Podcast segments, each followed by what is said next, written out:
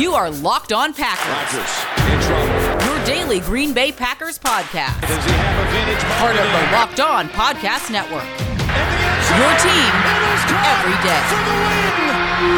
You are Locked On Packers, part of the Locked On Podcast Network, your team every day. I am Peter Bukowski, and I cover the Packers for SB Nation and Packer Report. I cover the NFL around the internet. You can follow me on Twitter at Peter underscore Bukowski. You can follow the podcast on Twitter at Locked On Packers. You can like us on Facebook, subscribe to the podcast.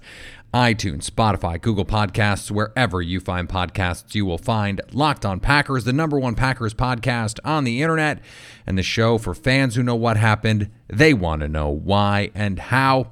Today's episode is brought to you by Pepsi. This football season will be different, and Pepsi is here to get you ready for game day. No matter how you watch this season, Pepsi is the refreshment you need to power through game day and become a member of the League of Football Watchers. These passionate fans are the real generational talent that Pepsi fuels because Pepsi isn't made for those who play the game, it's made for those who watch it. Pepsi, made for football watching.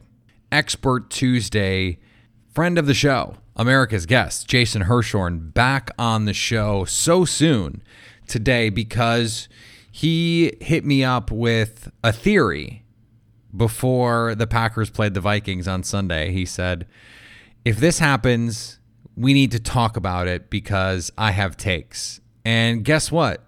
The thing happened. And so we have to talk about it. And we're going to talk about that and a lot more coming up here uh, later in the show. Remember, tomorrow, Lily Zhao on the show, crossover Thursday coming up later in the week. And it just so happens the reason this works so beautifully to have Jason on the show today to talk about his pet theory is that it was about Elgton Jenkins and his potential future with the Green Bay Packers. And Elgton Jenkins did get the start at right tackle in Billy Turner's stead on Sunday. And what we found out is that's even more important because of what has happened over the last 24, 48 hours, because Lucas Patrick gets hurt in the game on Sunday, and so does Lane Taylor. That creates a lot of shuffling that the Packers potentially have to do. That gets worse when we find out Lane Taylor will miss the rest of the season with a knee injury. And so the Packers have a lot of decisions to make. How they want to put this roster together moving forward, this offensive line. On Sunday against the Vikings, against Yannick Ngakoue, and a cast of uninspiring rushers beyond that, gave up four total pressures according to Pro Football Focus. Only one was tagged to an offensive lineman, and that was Lucas Patrick. The other three were on Rodgers.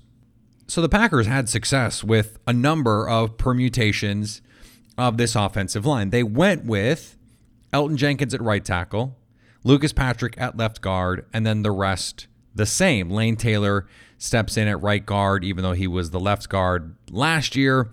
Elgton Jenkins took that job from him after Lane Taylor got hurt. This is the second straight season ending injury for Lane Taylor, which is a huge bummer considering how excellent he'd been in training camp and how strongly he started the season. He had played well in the game before the injury and was someone that could have been a, future part of this roster. It's hard to envision that now coming off a serious leg injury. So, where do the Packers go from here? The most likely option is they start the group of five when they have them all healthy that we thought we'd see when the Packers signed Rick Wagner in the spring. You've got Bakhtiari and Rick Wagner at tackles. You've got Elton Jenkins and Billy Turner at guard and Corey Linsley at center. This gets more complicated if Billy Turner can't go on Sunday against the Detroit Lions because then you could just slide Lucas Patrick in at right guard if he's ready to go. Reports on Monday were that Lucas avoided serious injury and could be ready to go as soon as this week. Well, you saw John Runyan Jr. play on Sunday. He played well enough, certainly was not a disaster. if you think Elgton Jenkins is the best right tackle to play, then maybe you play him, especially if Billy Turner is not able to go. If Turner is able to go, then you have all of these questions on how to proceed. And we just don't know the answers at this point. We, we just don't. And it, it may not matter because Aaron Rodgers against the Vikings, his average time to throw was 2.3 seconds. Fewer than what we think of normally as the standard. You want to get the ball in two and a half.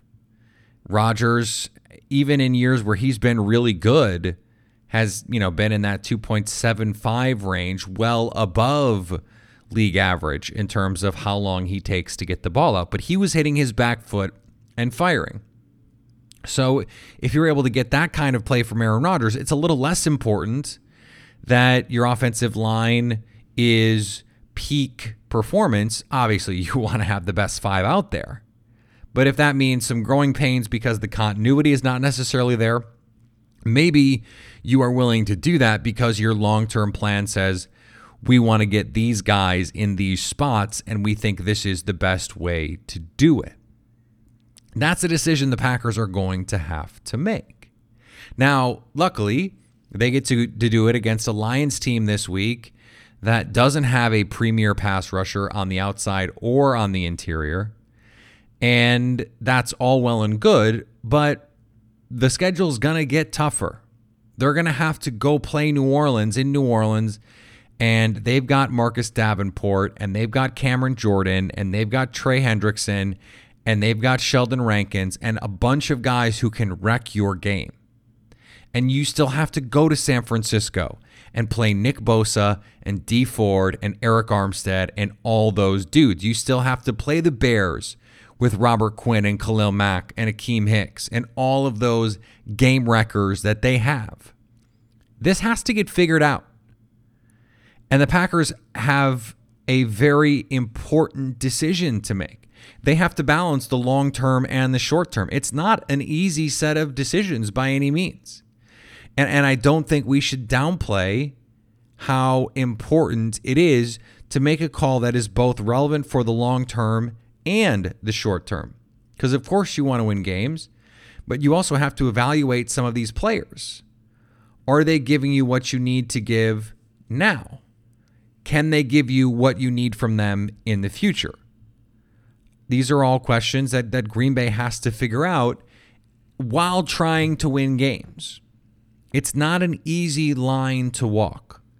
And it is the burden that Matt LaFleur now faces. Now, after seeing him perform against Mike Zimmer on Sunday with an offseason to get ready, I mean, week one, you always have your best stuff ready to go. If you don't have your best stuff ready for week one, what were you doing? Can he get it ready for week two? Can he make some of these kinds of decisions? And and LaFleur pushed every right button last year. Every right button and, not just because they went 13 and 3 and not just because of the culture but you know against the lions this is an, an appropriate topic you throw in Allen Lazard because the quarterback says, "Hey, we got to do this. Give me this guy, and we'll go win this game." And guess what they did? Every little button that he needed to push, he pushed, and it worked. So far this year, the buttons that Matt LaFleur needed to push, he was able to push. So he has to figure this out. He he was non-committal last week and and we flagged it on this show. We said, "Hey, look, if Elgton Jenkins had no chance to play right tackle for the Packers, Matt LaFleur would have said, "No, we're not considering that. There's no why would we do that?" If, if. Eh, eh, no. No. But it was in play. And and Matt LaFleur tipped his hand by refusing to answer whether or not it was in play. And then Jenkins goes out and has a strong start. And then in the middle of the game, goes back to left guard and just continues to do his thing. It's pretty remarkable. And it's something we're going to talk with Jason Hirschhorn about coming up after the break. This season, get football on your time with NFL Game Pass. You can catch every snap from every game with full game replays and see all the plays in a game in just 45 minutes with condensed games. You can relive all the gutsy calls, crazy catches, wild comebacks, and breakout stars from every game every week. It's all the action, all the football you can handle, all in one place. And NFL Game Pass is the only place you can replay every game all season long. You'll also learn from the league's best players with over 40 NFL Game Pass film session episodes. Go inside the game from a player's perspective as they break down the game's concepts and techniques. Learn from the best in football like Deshaun Watson.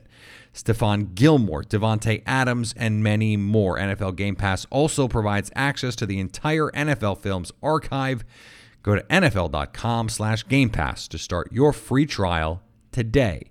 NFL Game Pass, where football never stops. All right, let's get to my conversation with Jason Hirschhorn. You can follow him on Twitter at by underscore JBH. He is America's guest, my former colleague at Acme Packing Company. He has a new gig that he will tell you about when he is able to do so. In the meantime, he has a pet theory that I'm really happy to have him on to discuss. And we're going to talk about Sunday's game as well, because that's what we do here on Tuesdays. Jason, we made up for you not being on the show for a while with what are back basically back to back appearances. Thanks for coming back on Locked On Packers so soon. Yeah, well, Peter, it's it's the season is here. I'm very excited, and I enjoy almost more than anything else related to football talking about these kind of topics with you. So it's it's an organic experience for me. I hope that this is not just perfunctory for you because you have so many guests on your podcast. no, of course not. The the thing is is you and I talk about football so much off of the podcast. It's almost like do we do we talk, do we hit on this? What do we talk about on the podcast because we talk about everything off of it. And that's exactly why you're on the show today because you came to me with an idea before we saw what was going to happen on Sunday and of course, I don't think anyone would have predicted what we actually saw overall from the Packers. But you came to me with an idea about Elgton Jenkins, and we got at least a glimpse of it on Sunday. Do you want to explain that a little bit? Yeah, well, you and I were discussing sort of what we could see from the Packers offense, not just schematically, because obviously we've had that discussion before, but in terms of what it would actually look like in terms of personnel. And a big part of that, obviously, with the injuries across the line, was what would they do at right tackle?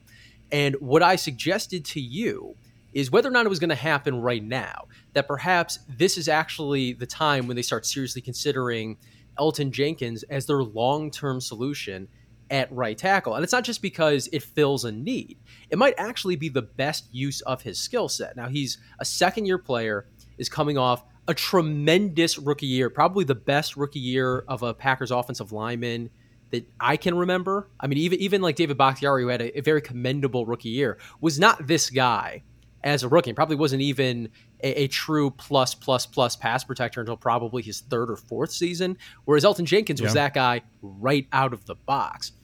And if you consider his age and you consider his physical tools, then maybe the natural traje- uh, NFL trajectory for him is something like La'el Collins, where La'el Collins came out of LSU, signed with the Cowboys, and it started almost immediately at left guard which is very similar to what happened with Elgton Jenkins and the Packers.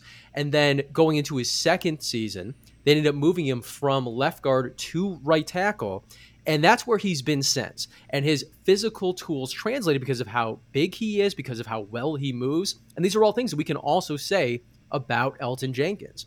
So I, I, think that's where the conversation starts. That it's not just something that he could do; it's actually something that might be really good for him long term. That not that he wouldn't be a good player at guard, but he might be as good of a player at right tackle, and that might be more valuable to the team.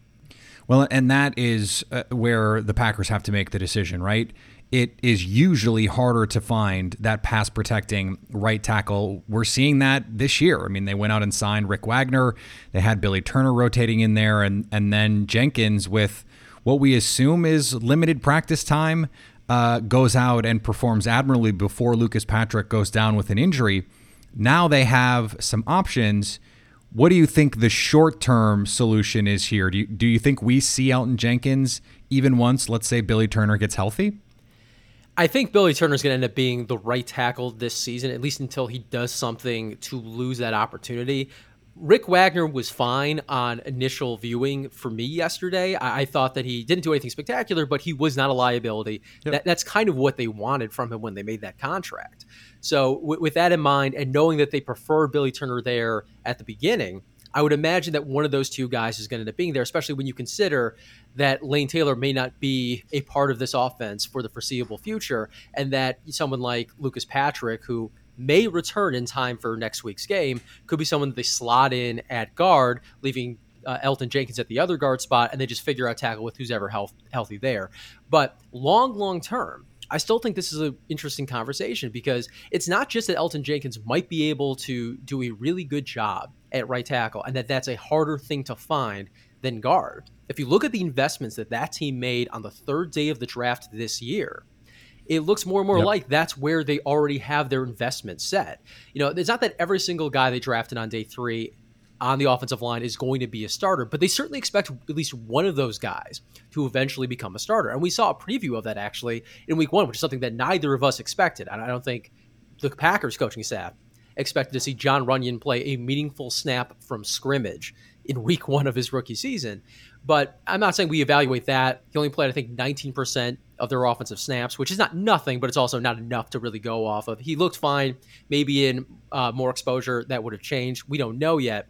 But you expect someone like Runyan or maybe like like Hanson, who they drafted also in that round, or the guy who's currently on PUP, uh, Stephen. I, am not going to try to pronounce his last name because I or Simon, excuse me, I will screw it up. But one of those guys, if not, I think it's Stepaniak.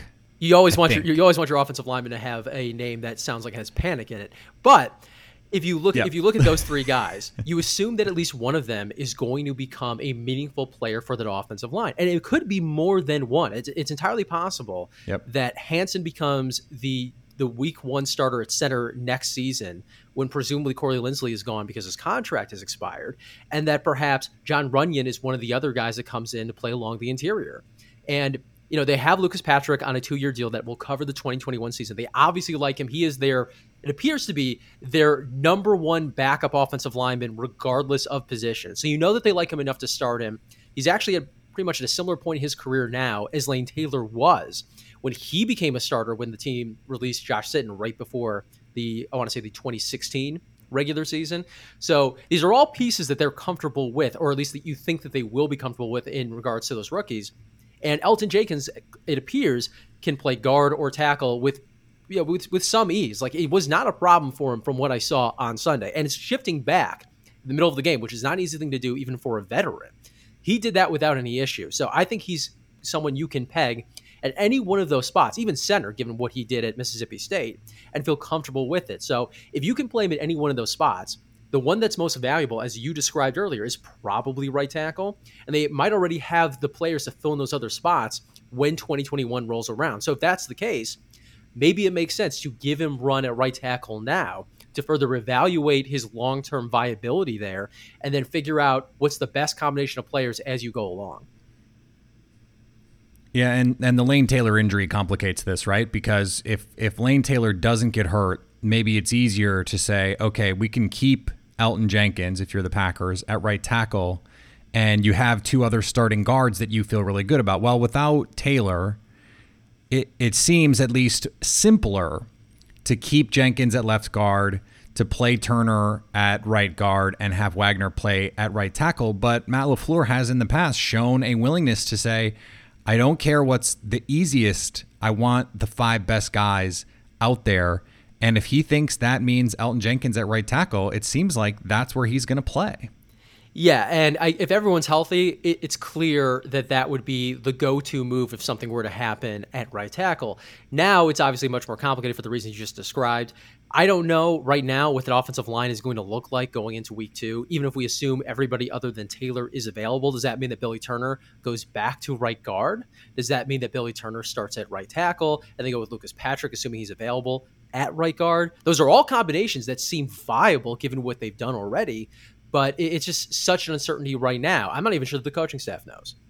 Speaking of the coaching staff, we were talking before we got going here about what we saw Sunday from Matt LaFleur. And, and Aaron Rodgers will get all the headlines, and rightfully so. He was as good as we've seen him since 2016, probably. Maybe early There is a 2017 lot if, you're, if you're really stretching. So he did have some games Yep. there, but I mean, it's been a while since he played that well. That Cowboys game in 2017, the game winner to Davante Adams at the end. Uh, yeah, that that certainly would be in the conversation, and obviously the playoff game in Dallas, which was the year 2017, but the 2016 season. You and I have had a lot of discussions about the Mike McCarthy Opus game, the the 2014 game against the Patriots. That was the peak of his play calling and play design what we saw Sunday from Matt LaFleur, it's not a long list because he's only been the coach for 17 regular season games and, and 19 total games. It already becomes on the short list of great play calling and play design games from LaFleur. Yeah, and it's not just the the final numbers, the the totals in terms of yardage production, the, the run pass ratio. Although, as you and I discussed multiple times during the offseason, I believe also on this podcast, just because they want to tie elements of their offense to the run does not necessarily mean that they are Yep. going to dominate it with the run. And that's what we saw yesterday. But it wasn't just those things. It was where he sprinkled in the little things. When he decided to use Tyler Ervin, when he decided to run the jet sweep as opposed to just using the jet motion. It was so organic. It did not feel at any point in time like he was forcing those things. And it was clear how that affected the Vikings defense. If you go back and watch that game, and I'm not speaking to you, Peter, I'm speaking to your listeners back home watch the linebackers because on the vast, vast majority of plays, you'll have some going left and some going right because they do not know where the play is designed to go. And that's how this offense is supposed to work. You want to see if you're running one of those Shanahan derived schemes for that second layer of the defense to have no idea in any given play where things are going. And through pre snap motion, and there was a lot of that on Sunday, through play action, and there was a lot more of that on Sunday too they really did not know. And it opened up things over the middle. You saw a lot more passes to the middle of the field, which was an issue for the Packers last year. You certainly saw a lot more progression downfield, especially after the first quarter. I think early on, they were doing a lot more methodical movement, and then it started to open up as Rodgers and that unit settled in. This is the version of that offense that you have to imagine Brian Gutekunst and and uh, Mark Murphy envisioned when they first hired LaFleur. That this could play to Rodgers' strengths, keep him from playing to his weaknesses, at least the weaknesses he has now late in his career, and really utilize all those different weapons in different ways. I thought it was an incredibly effective game plan and his most creative game plan since he's become a play caller, not just with the Packers, but going back to his year with Tennessee. And, I think an underrated piece of that is there were the opportunities for Rodgers to come to the line of scrimmage and make all the decisions that make Rodgers special pre snap. I mean, there were times when they would get up from a play and just get lined up in a you know a spread set and Rodgers okay he's surveying the defense. Okay he wants the, the back back in the backfield or he wants to go to a different formation. And he's just calling out whatever he thinks is the best play in that moment. It's taking those those Shanahan elements and still allowing Rodgers to do the things that he's so good at. That was the heart of what you and I and everyone who you know has has covered this team, watched this team over the last few years, were uh, worried about is maybe overselling it, but at least thinking about last year when we're going, what is this going to look like? This is, as you said, the ideal version of what that looks like. Being able to mix those things, that was a real question this time last year if the Packers were going to be able to do that. Yeah, and I'm glad you brought that point up because if you go back to the second half, I want to say it was either late in the third quarter, or early in the fourth. Rodgers is in an empty set right before the snap. He sees something. He doesn't even audible out of the formation. He just calls a hot route to Allen Lazard, who goes from whatever he was going to run to basically just a seam route, wide open. And if Lazard doesn't trip himself up, he has a touchdown. And of course, he has a touchdown two plays later. But the point being is, those are the small little adjustments that Rodgers was able to make on Sunday that we didn't see him consistently make last year, probably because it was a new offense. And not that he doesn't understand that, but understanding an offense on an intellectual level is not the same as being able to fully run it in practice. That does take reps. And as we've seen, with this kind of offense, it usually takes a full year to internalize, and then you see the real growth in year two and year three. So it's one game, we don't want to make too much of that, but there were certainly No. parts of that that made sense. There were organic growths for Rodgers and the offense that you can expect to see for the rest of the season, at least as long as you know Rodgers is healthy and he has a reasonable complement of weapons. Yeah, and I, I, that's sort of where I want to wrap this discussion up and, and ask you because this was a Vikings defense without Danielle Hunter. It was a Vikings defense starting a bunch of guys who are never really been re- relied upon in in their uh, NFL careers, such as they have one, Cam Dantzler, a rookie, to be full time players. And Aaron Rodgers was unbelievable. Yet when I when we watched, and and for a lot of the reasons that we've discussed here with Matt LaFleur, it didn't look like a lot of stuff that was just crazy or fluky. It looked like this was the offense running the way it's designed to run. How sustainable is at least this approach for the Packers moving forward? Well, if you're looking tor- towards this Sunday, I would say pretty sustainable because a lot of the issues you can say about the Vikings defense in terms of the secondary also apply to the Detroit Lions.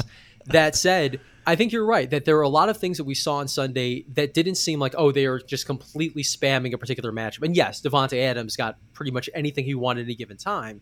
But that's not just something you can expect to happen against the Minnesota Vikings. That's something you can expect against most opponents. And a lot of the other stuff, the jet motion, the Tyler Ervin kind of stuff, it just just the way that they use their play action and peppered in a lot of those those like little flavorings. I think that's stuff you can expect to to happen most weeks. It may not be as effective, but I think you can expect it to be effective in general. And so I, I would imagine that even if they're not going to put up 43 points, and it's incredibly unlikely they're going to do that even another time this season, just because that's so difficult to do. You can expect this offense to operate in a very similar manner, at least when they're in neutral game scripts or neutral game situations. And that's, again, what's really important here. For the majority of the game, until again, late in the third quarter, the Packers were still in what was more or less a neutral game situation, and you saw them pepper in not just runs, not just play action, not just jet sweep, not just those little push passes, but they did all of that. And so that tells you a lot about what they really want this offense to look like. This wasn't them getting up super early by a sizable margin, just being able to run out the clock, or them playing from behind. In both cases, that limits the menu. This was them playing with more or less their full menu and showing you what they want to do with it and it working very organically with each other. So I think, as you put it, this is something that we can expect to see a version of most weeks. This is great, Jason. Let my listeners know where they can find more of your work. Well, you can find me on Twitter at by underscore JBH. And we're, we're still probably about a week away from me being able to announce my new outlet, but I look forward to telling your listeners when that happens. Very excited for that, Jason. Thanks, as always, for coming on the show. Anytime, Peter. I want to thank Jason again for joining the show. Before we finish up here, let's talk about Rock Auto. Let's talk about your car. Because a lot of people are not going to work, but they're still got to go to the grocery store. They still got to get around. They still got to use their car. And that means you can have issues. And anyone who's ever had a car knows you can have issues. I had some beaters in my day, and there were plenty of times where I had to go and get them fixed. And I had no idea if I was getting a good deal on the parts. Plenty of the time, I probably could have just done it myself. I did change my oil once by myself. I know I joke a lot about my lack of car acumen, and, and that's real. But I did change my oil all by myself one time. Be proud of me. Rock Auto can help you with whatever you're trying to get fixed on your car. RockAuto.com is a family business serving auto parts customers online for 20 years. Go to RockAuto.com to shop for auto and body parts from hundreds of manufacturers where they will not gouge you. They will not treat you like a dumb idiot for not knowing everything there is to know about cars. RockAuto.com's catalog is unique and remarkably easy to navigate. Quickly see all the parts available for your vehicle and choose the brands, specifications, and prices you prefer. Best of all, prices at RockAuto.com are always reliably low and the same for professionals and do it yourselfers. Why spend up to twice as much for the same parts. It doesn't make any sense. Go to rockauto.com now and see all the parts available for your car or truck and write locked on in their How Did You Hear About Us box so they know we sent you. All right, we're going to be back tomorrow. Back tomorrow with Lily Zhao on the show. We have a tentative name for the segment, and I don't want to spoil it because, well, because we're going to announce it tomorrow. You got to listen. It's easy as that. It is as easy as that. Yesterday, we were rocketing up the iTunes charts because everyone wanted to come experience the glow of a week one win. And not just a week one win, a virtuoso week one performance by Aaron Rodgers in a victory over the rival Vikings. You guys were all about it. So let's keep this going. Subscribe to the podcast, iTunes, Spotify, Google Podcasts, wherever you find podcasts, you will find Locked On Packers. Hit us up on the Locked On Packers fan hotline if you want to. Again, in a win, you guys just like are are much more quiet. If if the Packers are playing like crap, you guys are all about the, the fan hotline. But if the Packers are playing well, it's just like, hey, wasn't that fun? Follow me on Twitter, Peter underscore Bukowski. Follow the podcast on Twitter, Locked on Packers. Like us on Facebook. And anytime, you want to hit us up on the Locked on Packers fan hotline, whatever you want to talk about, we're there for you. 920 341 3775 to stay locked on Packers.